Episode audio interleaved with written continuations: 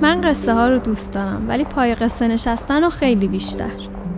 رادیو سومم جایی واسه شنیدن قصه ها. در رادیو سوم پای قصه راویان بناها و مکانها میشینیم. راویان من افرادی که یا در اون بنا زندگی کردن حوالی اون پرسه زدن یا به هر شکلی تجربهش کردن. رسیدن به این افراد جدای از تحقیقات میدانی نتیجه یک توییت و بارها ریتوییت شدنش بود. قسمت اول رو میشنوید.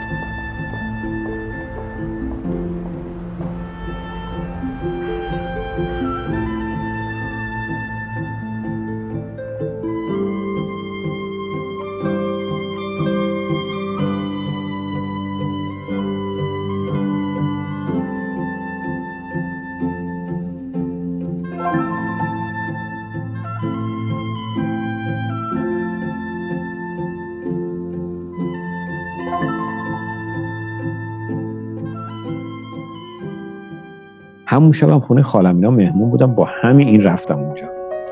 و کلی هم خلاصه پیش خودم احساس می‌کنم که همه فکر می‌کنن که من شبیه پیتر فالکم ولی خب حالا تصور یه تینیجر رو موقع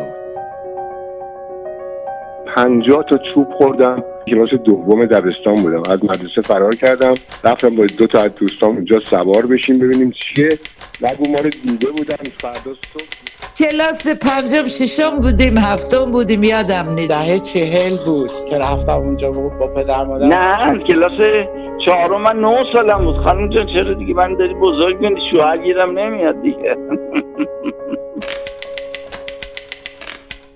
نسرین خانومم خواننده. لباس های شیک میپوشید. خدا می‌دونه وقتی میومد اوف همه می‌دونه که بهش برسن ببینن. خیلی شیک آلامود. نسرین لباس نمی‌خرید مادرم. پارچه می‌خرید. ولی مامانمون اون موقع به قول فرانسوی ها پخته لباس حاضری می‌خرید. من یادم بهش گفتم شیوا مامان تو لباس آماده می‌خرید؟ گفت آره آره همه چی می‌خرید ولی لباس اما من دوست دارم گوشتم از آنتوان قصاب سر کوچه‌مون بخرم. برای اینکه آنتوان می‌دونه من زنم مریضه. احوال زن من می‌پرسه. من می‌دونم بچه آنتوان معمولیت راه دوره. احوال اونو می‌پرسه. فروشگاه ها هیچی نداشت. تقلق کوپونی رو ما جنس های کوپونی رو می‌دادیم. همه که شد کار ما صد برابر مشکل شد. یک قرون به حقوقمون اضافه نشد. تمام فروشگاه رو جنساشو میبردن. پولم که نمیومد دیگه می‌خواستیم فروشگاه چی بشه دیگه؟ خیلی همکارا من مردن. آره. خود فروشگاه مردن. مثلا حسابدار رو پشت صندوقش مرد. آره. خدا سکته کرد ما. بس که قصه خوردن.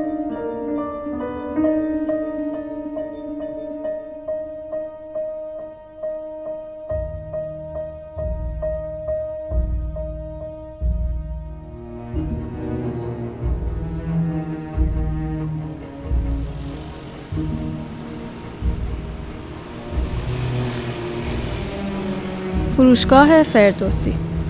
صدایی که میشنوید رو در یک قدمی این بنا که حالا بخش اداری بانک ملی ضبط کردم. در خیابون فردوسی پایین تر از چهارراه استانبول نبش کوچه بانک. زمان رونق فروشگاه در اواخر دهه سی و چهل حجم وسایل نقلیه موتوری و البته تعداد افراد پیاده با این چیزی که دارید در این صدا میشنوید حتما بسیار متفاوت بوده. زمانی که خیابون فردوسی علا رقم تغییر نام همچنان علا دوله نامیده می‌شد. افتتاح فروشگاه فردوسی در جا افتادن این نامگذاری جدید تاثیرگذار بود.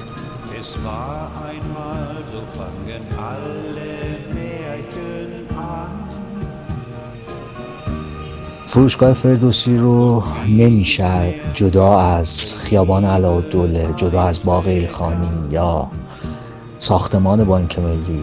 امارت سردار اسعد و محیط پیرامونش دید.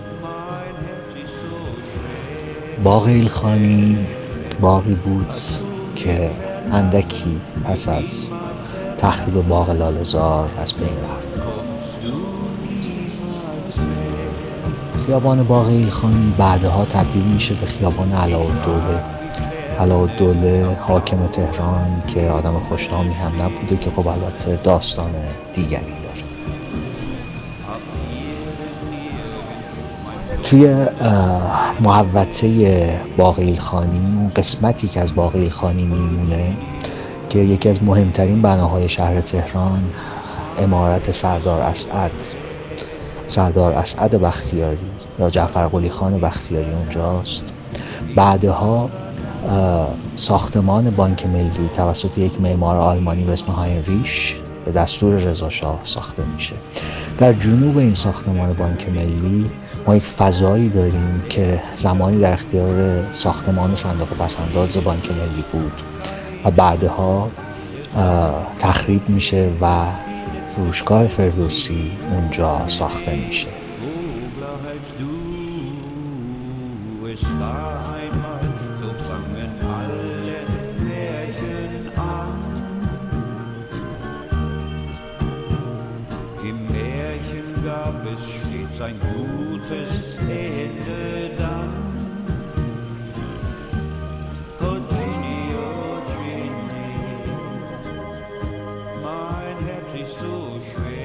فروشگاه فردوسی که از جذابترین تجربه های اون موقع بود. زندگی های مردم کوچیک بود. تنوعش کم بود. واسه همین هر اتفاق کوچیکی مثل مثلا تصدیق فروشگاه می‌تونست خیلی صدا بکنه. یه کار کاملا متفاوت و جدیدی بود که مثلا با این شکل و با این ابعاد توی ایران ساخته شد. آره اولین فروشگاه که اولین فروشگاه به بزرگ بوده. فروشگاه چند طبقه همه چی به قول معروف توش داشته. ولی این فروشگاهی بود که همه چی توش داشت. یعنی شما وقتی می‌رفتید تو این فروشگاه هر چی مایحتاج زندگیتون بود تهیه می‌کردید همه چی یعنی طبقاتی خیلی طبقاتی شعارش این بود که اگه چیزی بخواین و نداشته باشه اینجا جایزه بشه آره راست میگه آره. فروشگاه فردوسی در 23 آذر 1336 با حضور محمد رضا شاه همسر اولش نخست وزیر اون دوره منوچهر اقبال و اعضای هیئت دولت افتتاح شد. فروشگاه توسط سرمایه گذاران آلمانی و با همکاری دولت ایران تأسیس میشه. در اوایل کار نیمی از سهام فروشگاه متعلق به تعاونی کارمندان دولت بوده و نیمی متعلق به سرمایه‌داران آلمانی. سال 38 من یک سالمه من طبیعتا چیزی یادم نیست بنابراین اون خاطره اولین متن من که یه سری آلمانی اومده بودن که اینجا رو را بندازن نقشه آورده بودن چیز جالبی بود که پانسیون مادر بزرگ من شده بودن اینها یکی از پانسیونرهای فنیا آلمانی بود. آنها چند نفر بودند و آمده بودند ایران تا فروشگاه بزرگی را بسازند. فروشگاه نمونه برای ایرانی ها بانک ملی ایران با کمک آلمان ها در سال 1334 5 بود که این ساختمون بعد این به اصطلاح ساختمانش رو ساختن. این از زمین مفتکی بود. مثلا نقشش آلمان ها دادن اینا هم ساختن. اینا تصورشون این بود که اینجا مثلا یه کشور خیلی عقب افتاده است. اومده بودن که اینجا رو بیارنش تو بورس بیارنش توی نمی‌دونم اون چیزی که دلشون می‌خواست. این تصور داشتن.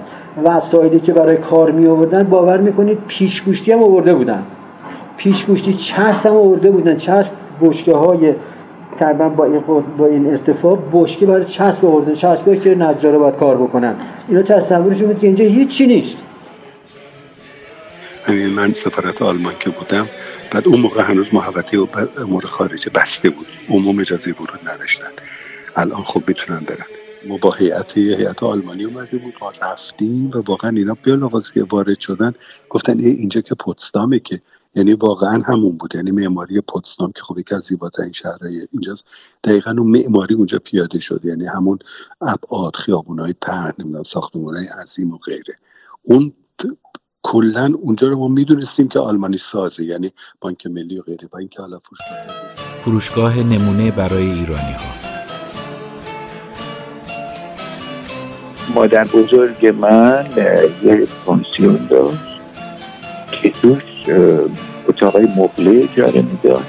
فقط هم به خارجی هم.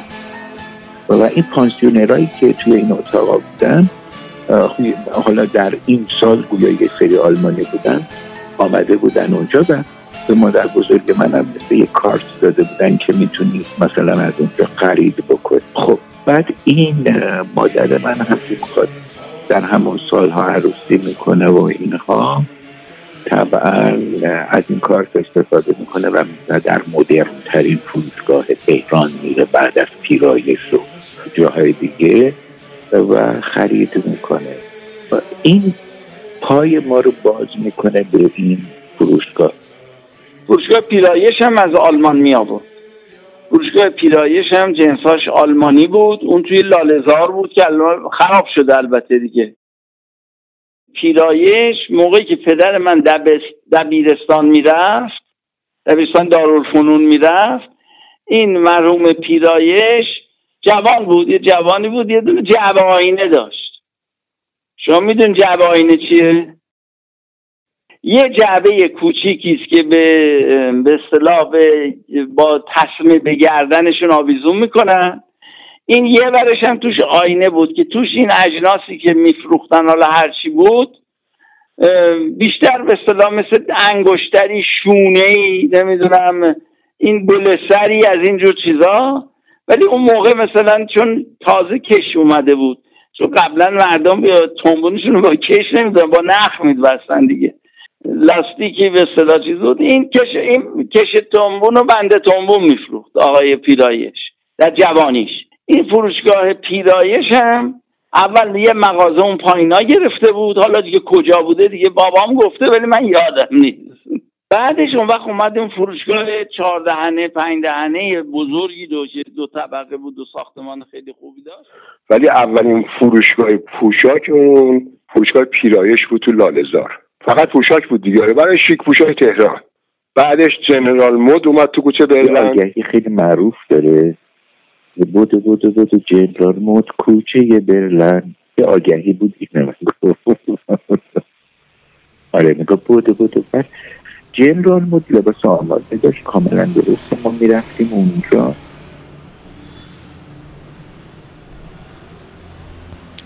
وقتی می‌رسیم به ساختمان فروشگاه فردوسی و بعد از اون امارت بسیار زیبا و با شکوه ساختمان بانک ملی روبروی اینها یک کوچه ای هست به اسم کوچه برلن سمت جنوب ساختمان سفارت آلمان. اما چیزی که خیلی برای من همیشه جالب بود تقابل و کنتراست فضای فروشگاه ها و مغازه ها و دکون های کوچه برلن و کوچه مهران بود با مدرنیسمی که بعدها فروشگاه فردوسی وارد اون منطقه می‌کنه.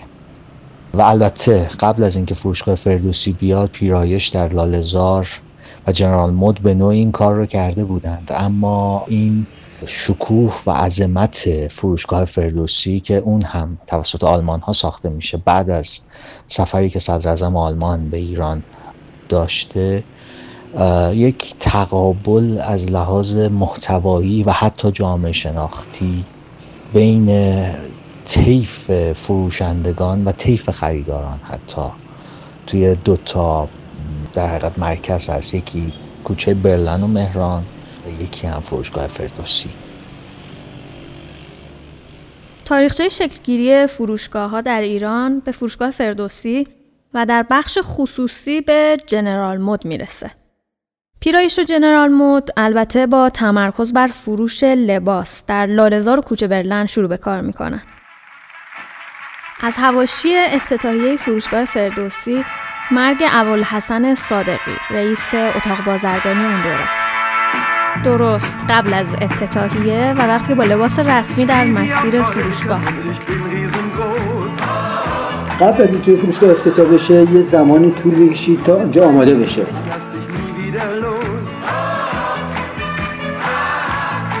نصف قفسه بندی و همه چی تموم شد آماده شد جنس ها چیده شد و خلاص. به فروشگاه آماده. یه روزی که حالا دقیقا روزش نمی‌دونم اعلی حضرت با خانم شعبانه تشریف بردن و افتتاح کردن و قیامتی بود.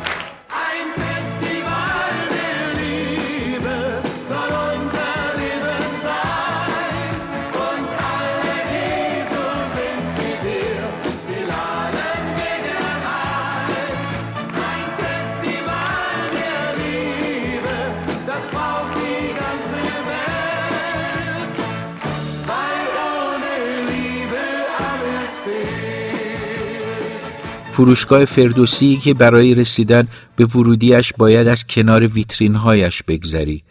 چه ویترین های بزرگی پر از مانیکن هایی که لباس پوشیدند و به ما نگاه می‌کنند. به سمت توپخونه که می‌رفتی وارد منطقه میشین که فرق می‌کنه. آدم ها لباس های امروزی پوشیده بودن که همون مانیکن ها در پشت ویترین ها بودن و این ویترین فروشگاه فردوسی بود.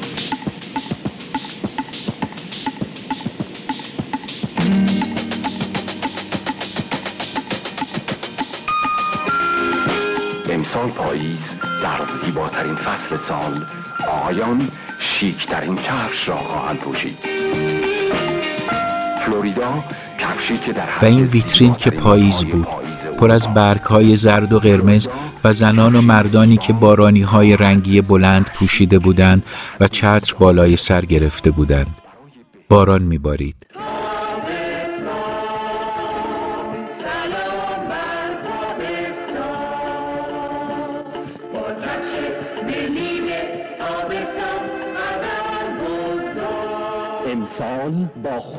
این ویترین لب دریاست. مایو، بیلچه، سطل، چتر آفتابی، قایق بادی.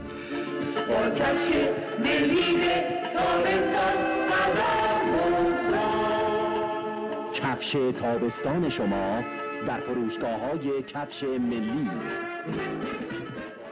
این پاشیده شده بود اون پایین و با مقباهای رنگی پشتش مثلا یه موج دریا درست شده بود. همه رو چشم ها رو می برد سمت خودش. اصلا مرسوم نبود که ما به این شکل ویترین درست بکنیم. فروشگاه فردوسی پر از جاذبه های نادیده بود. زرق و برقی که تا قبل از اون فقط تو فیلم ها دیده شده. ورودی خود فروشگاه که از دیدنی های روزگار بود.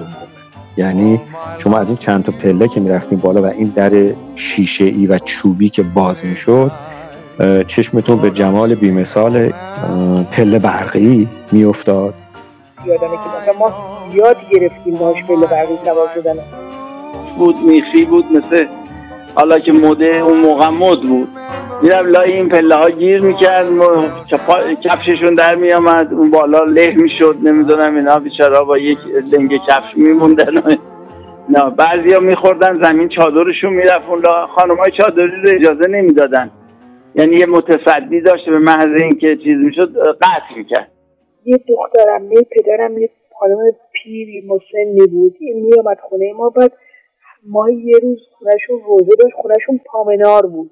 من یادمه که منو با خودش میبود روزه بعد مادرم عصر میامد پامنار روزه با هم برمیگشتیم شمرو. من بهش گفتم نیست حتما به شرطی با تو میام که وسط راه تو از اتوبوس پیاده شید منو ببری فروشگاه فردوسی. گفت نه نمی‌برم. نمی‌تونم. نه. گفتم پس من نمیام. گفت خب میام. گفتم باید پله هم گفت نمی‌تونم. من چادریم. و خب یه هیجانی داشت که خب یه چیز فلزی شما رو قشنگ راحت می‌بره بالا و شما وارد یه فضای بزرگی می‌شدیم یه فروشگاه خیلی بزرگ و دو ردیف پله از سمت راست و چپ فروشگاه از پایین به بالا می‌رفت. صورت یک دایره دور این فروشگاه رو احاطه کرده بودن که شما به طبقات بالاتر دسترسی پیدا می‌کرد به شکل یک این دایره شاید میامد که اون موقع خیلی مد بود. درست میگی. شما باز هم رجوعتون میدم به فیلم های فارسی. در همون دهه مثلا مرد ثروتمند یا پیرمرد پولدار از این نوع پله ها میاد پایین. و هنرپیشه دختر دخترش که عاشق یه جوون فقیر شده اون پایین ایستاده و پدرش با تحکم بهش میگه که تو باید با فلانی ازدواج بکنه نه با یک فقیر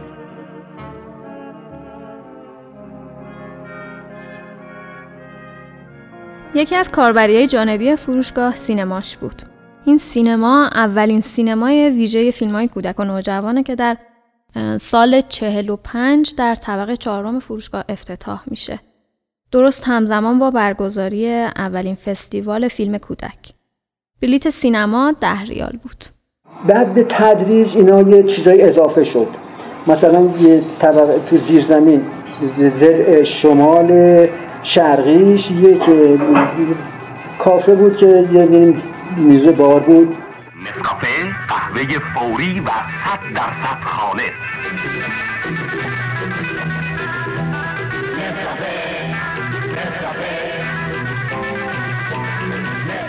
درش از بیرون بود. بعد تو پیاده رو صندلی میچین. میز و صندلی داشت که هر کی دوست داشت می‌برد مثلا بیرون مثلا چای اولین چایی که مثلا می آوردن تو فنجون اونجا بود. یه مثلا به صورت آمی و رفت که لبش هم یه پره لیمو میذاشت.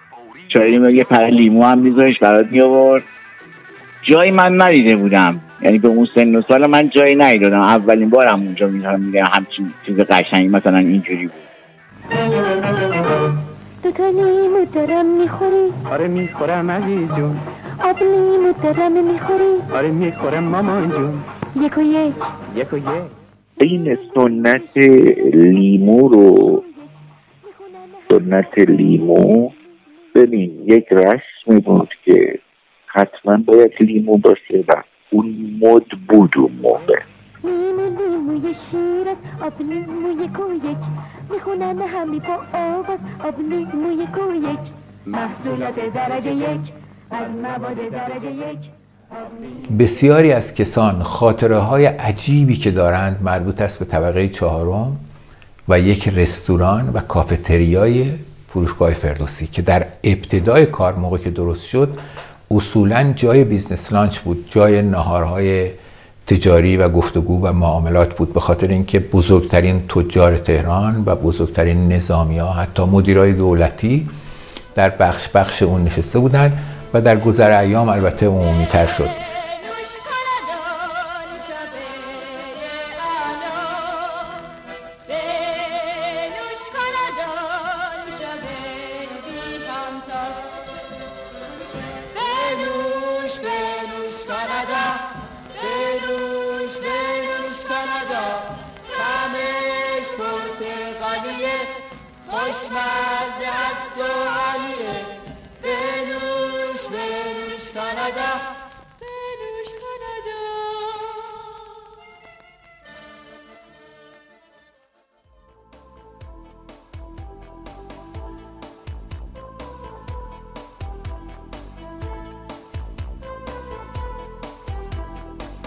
عادات و آینهای بسیاری که فروشگاه فردوسی اولین مکانی بود که اونها رو رواج داد.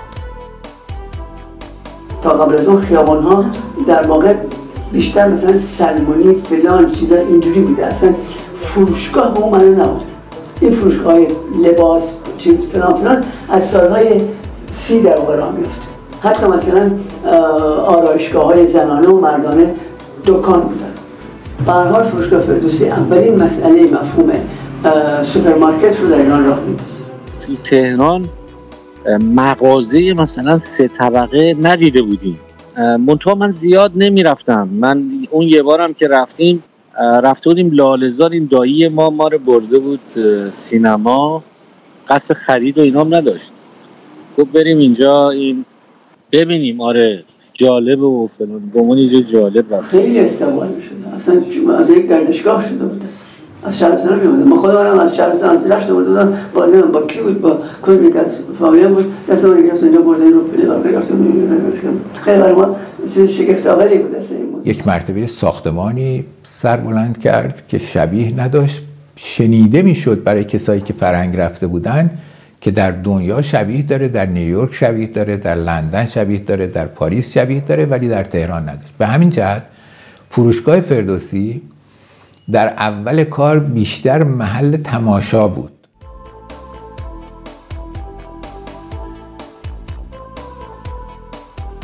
نظربازی با این کالاها و لذت بردن از تماشای ویترین ها می‌تونه براتون هدف کافی به نظر برسه که وارد این فروشگاه ها بشید می‌تونیم بگیم که عادت های رفتاری متفاوتی رو ایجاد کرد. از جمله اینکه خرید کردن رو یک عمل لذت بخش کرد و فراتر از امر در واقع خرید استراری یعنی خرید برای رفع مایحتاج و نیازمندی ها مطرح کرد. در واقع مرز می‌ذاره بین دو تا مفهوم یکی مفهوم going shopping و مفهوم doing shopping. در واقع خرید کردن و خرید رفتن دو مفهوم مجزا میشه.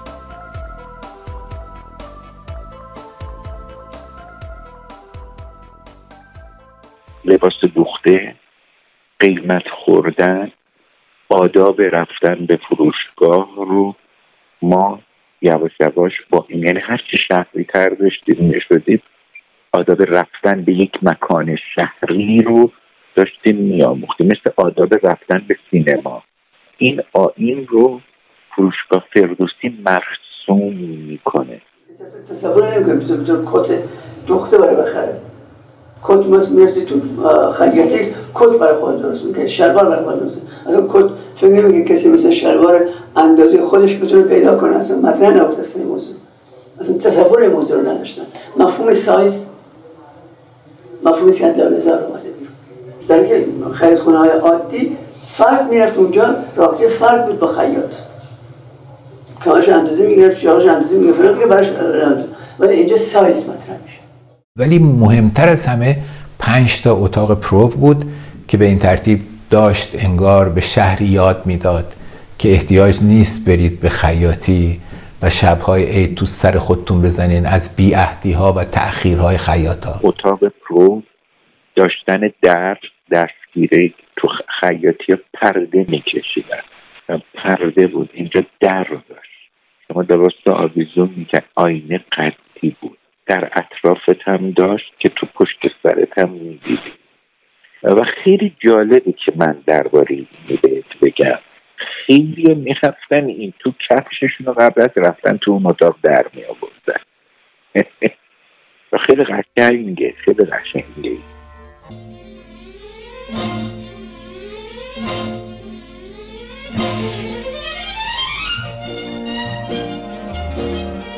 به. من این همه زیبا بودم؟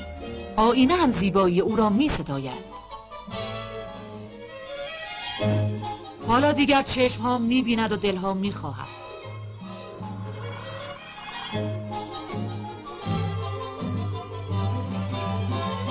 فرق نمی کند. پیر و جوان واله و شیدای خوبی و زیبایی هستند. آهای حواست کجاست؟ بپاش از پا تو چشم نره. فروشنده های متمدن تمیز خوشرفتار شاید با سوادای اون روز. برای ما انگار جو فروشنده عوض شد با فروشگاه فردوسی. فروشندگی یه شغل همراه با مهارت شد.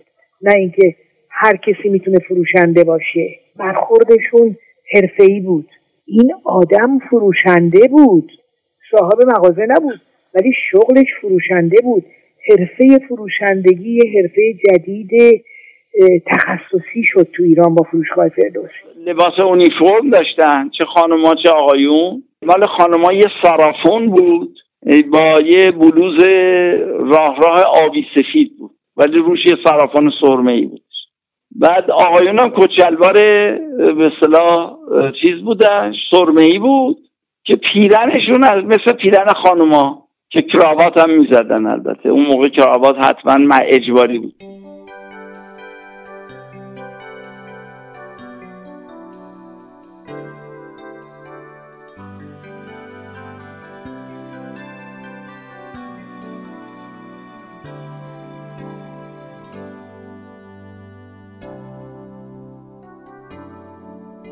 آره عزیزم من حدود دوازده سیزده سال اونجا کار کردم. آره دو تا بله شوهرم اونجا کار بید. اصلا اونجا با هم آشنا شدیم ازدواج کردیم. بله. همونجا با هم دیگه دوست شدیم بعد اونجا رفت. چون زن شوهر نمیذاشتن یه جا با هم کار بکنن. می‌دونیم مثلا فکر کنم مثلا با هم دیگه ساخت و پاک می‌کنیم. اینا نمیشه. ولی من اونجا موندگار شدم این رفت. این همونجا ما هم دوست, دوست بودیم که بهتون بگم. من هر روز نهار تا 25 شهری که الان چی شده؟ هفته تیر. هفته تیر. من از اونجا سر کوچه سوار می شدم می‌رفتم اونجا نهار میخوردم. تا ساعت چهارم اونجا بودم مجددا برمیگشتم تو شعبه. اول صبح هم که در فروشگاه رو وامی کردیم یاد ایزد بنا بخیر وقتی در وامی کردیم تلفن زنگ زد گفت گودرزی تلفن رو وردان بودم بابا من نمی‌خوام. میگم به تو میگم گوشی رو وردار. من می‌دونم چیه زنگ زده. کسی نداره این موقع صبح زنگ بزنه. گوشه هم داشتم. می‌گفت دیدی گفتم. میگم اصلا همه دوستامون حیرون مونده بودن. در بعضی ها که خب حسودی می‌کردند اینو خیلی دوست داشتن بعضی خانوما حتی به اینم می‌گفتن و این می‌گفت نه من اونو دوست دارم و می‌خوام باش ازدواج کنم و آره خیلی هم حسودی می‌کردن. من می‌دونستم اما ولی هیچی نمی‌گفتم. چون خیلی به اعتماد به نفس داشتم. می‌گفتم هر کی هر کاری می‌خواد بکنه بکنه. من می‌دونم این منو دوست داره. با هیچ کس. الانش هم همین ها به خدا. آشنایی ما میگم زیاد به طول نینجامید که فوری به ازدواج منجر شد. آره. آره دیگه من خودم من می‌خوام ازدواج کنم.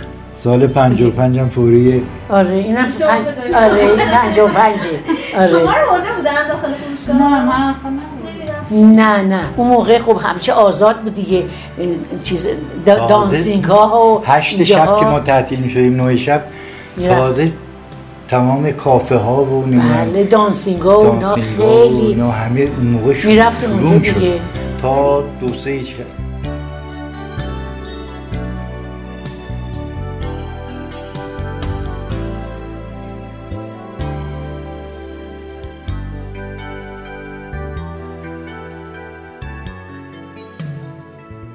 یکی از مسائلی که در اون دوره کارکنان فروشگاه باهاش مواجه بودن دزدی از فروشگاه بوده. خاطری خوندم از مسعود کیمیایی که یک صفحه از اجرای ادوارد فیلیپس از صفحه فروشی فروشگاه فردوسی میدزده. البته این کار نیست و گیر میافته. ولی فروشنده سفر رو بهش هدیه میده. سالها بعد سر ضبط رضا موتوری با یدالله رویایی بودن که دوباره با این صفحه فروش مواجه میشه و رویایی یک شعر در مورد این اتفاق میگه. گفتی دوز من خیلی مشتری بودن که دوزی می‌کردن یه پرونده تشکیل داده بودن. یه دفتر خیلی برداشتم بعد یه دونه مدادم گذاشتم. لا. اومدم دم صندوق همون دفتر حساب کردم مداده همون لامون یعنی آره من اینو یادم این کارو کردم. یه خانمه بود هی میومد چیز میز برمی داشت می‌برد. یکی دو بار بودیم گناه داره پیرزن فلان. بعد یه روز اومد یه شکر برداشت. سنگینم بود نمی‌تونست ببره اومد دم صندوق ولی پول, ند... پول نداد رفت. رفتیم آوردیمش تو. تو چرا حساب نکردی؟ رفتی. گفت به خدا یادم رفت. به خدا یاد. بعد اسم اینو گوشه بودم من به خدا یادم رفت. هر موقع می اومد می‌گفتم بچه به خدا با یاد. مواظبش باشید. همش در حال مبارزه بودیم با مدیرا و اینا که می اومدن چون همه اونا رو باندبازی بود میفرستادن اونجا. اذیت می‌کردن کارمندا رو. مخصوصا ماها که قدیمی بودیم و می‌خواستن اذیت کنن بودن اینا زمان شاه استخدام شدن.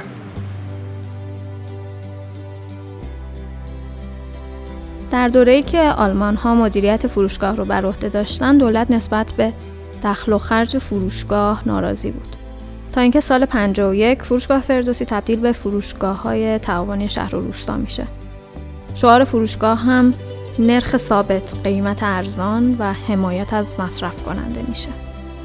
بعد از انقلاب فروشگاه فردوسی همچنان به همون شکل به کارش ادامه میده. البته جدای از اجناس تعاونی در یکی از طبقات فروشگاه هم اجناس گمرکی میفروختن. یه سری جنس رو به اون فروشگاه می‌دادن. مثلا طبقه بالاش می‌رفتیم. جنسایی بود تمام خارجی بود. پیرن لباس شلوار تیشرت. همه چی. هر چی حساب کنی تو اونجا بود و میرختن و قیمتاش هم خیلی پایین بود. من خودم خریده که مثلا اونجا چند تا تیشرت مثلا اون موقع 6 تومن بود. یادمه. چند تا تیشرت گرفتیم.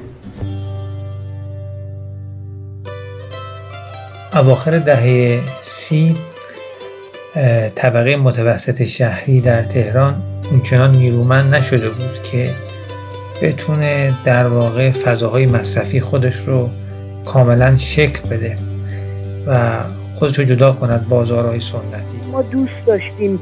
مادرم اگه می‌گفت میرم فروشگاه فردوسی میاین می‌گفتیم آره. ولی مثلا می‌گفت میرم لالزار پارچه بخرم می‌گفتیم نه ما نمیایم. سال 51 خیابان فردوسی شد جنوب شهر. یعنی از خیابان شارزا انقلاب به پایین تقریبا دیگه جنوب شهر شد. فروشگاه های شیک و نمی‌دونم اینا همه رفت به بالا دیگه. تو خیابون از شارزا به بالا. کارکردش رو تقریبا از دست دو وزارت بازرگانی درست شد. یه دست وزارت بازرگانی افتاد.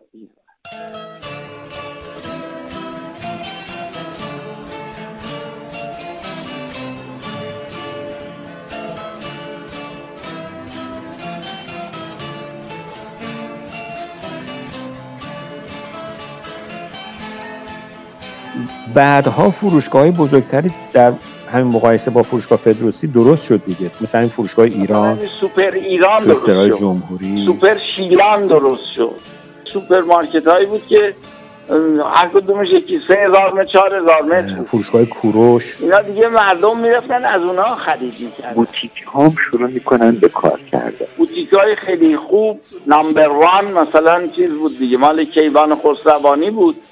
که فروشگاه کوروش که یکی توی چیز بود توی زرتشت بود. یکی هم یه کوروش چادری بود.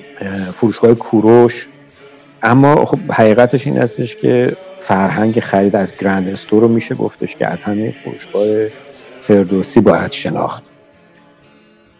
اوه.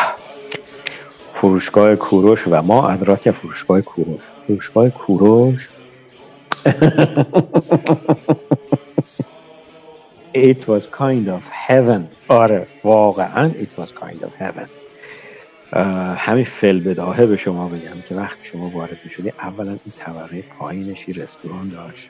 من طعم ساندویچ ژامبونی رو که اینجا میفروختن هرگز در هیچ جای دیگه ای امتحان نکردم.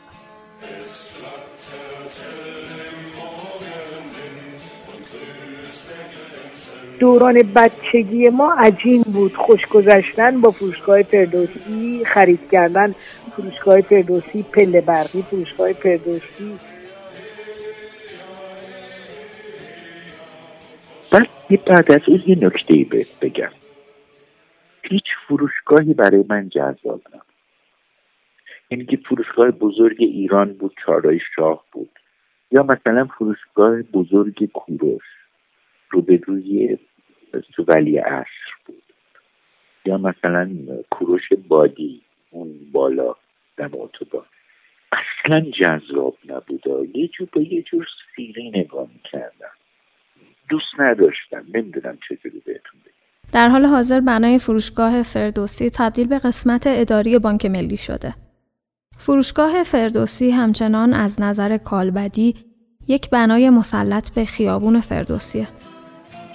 از نظر عمل کردی اما نقش پررنگی نداره.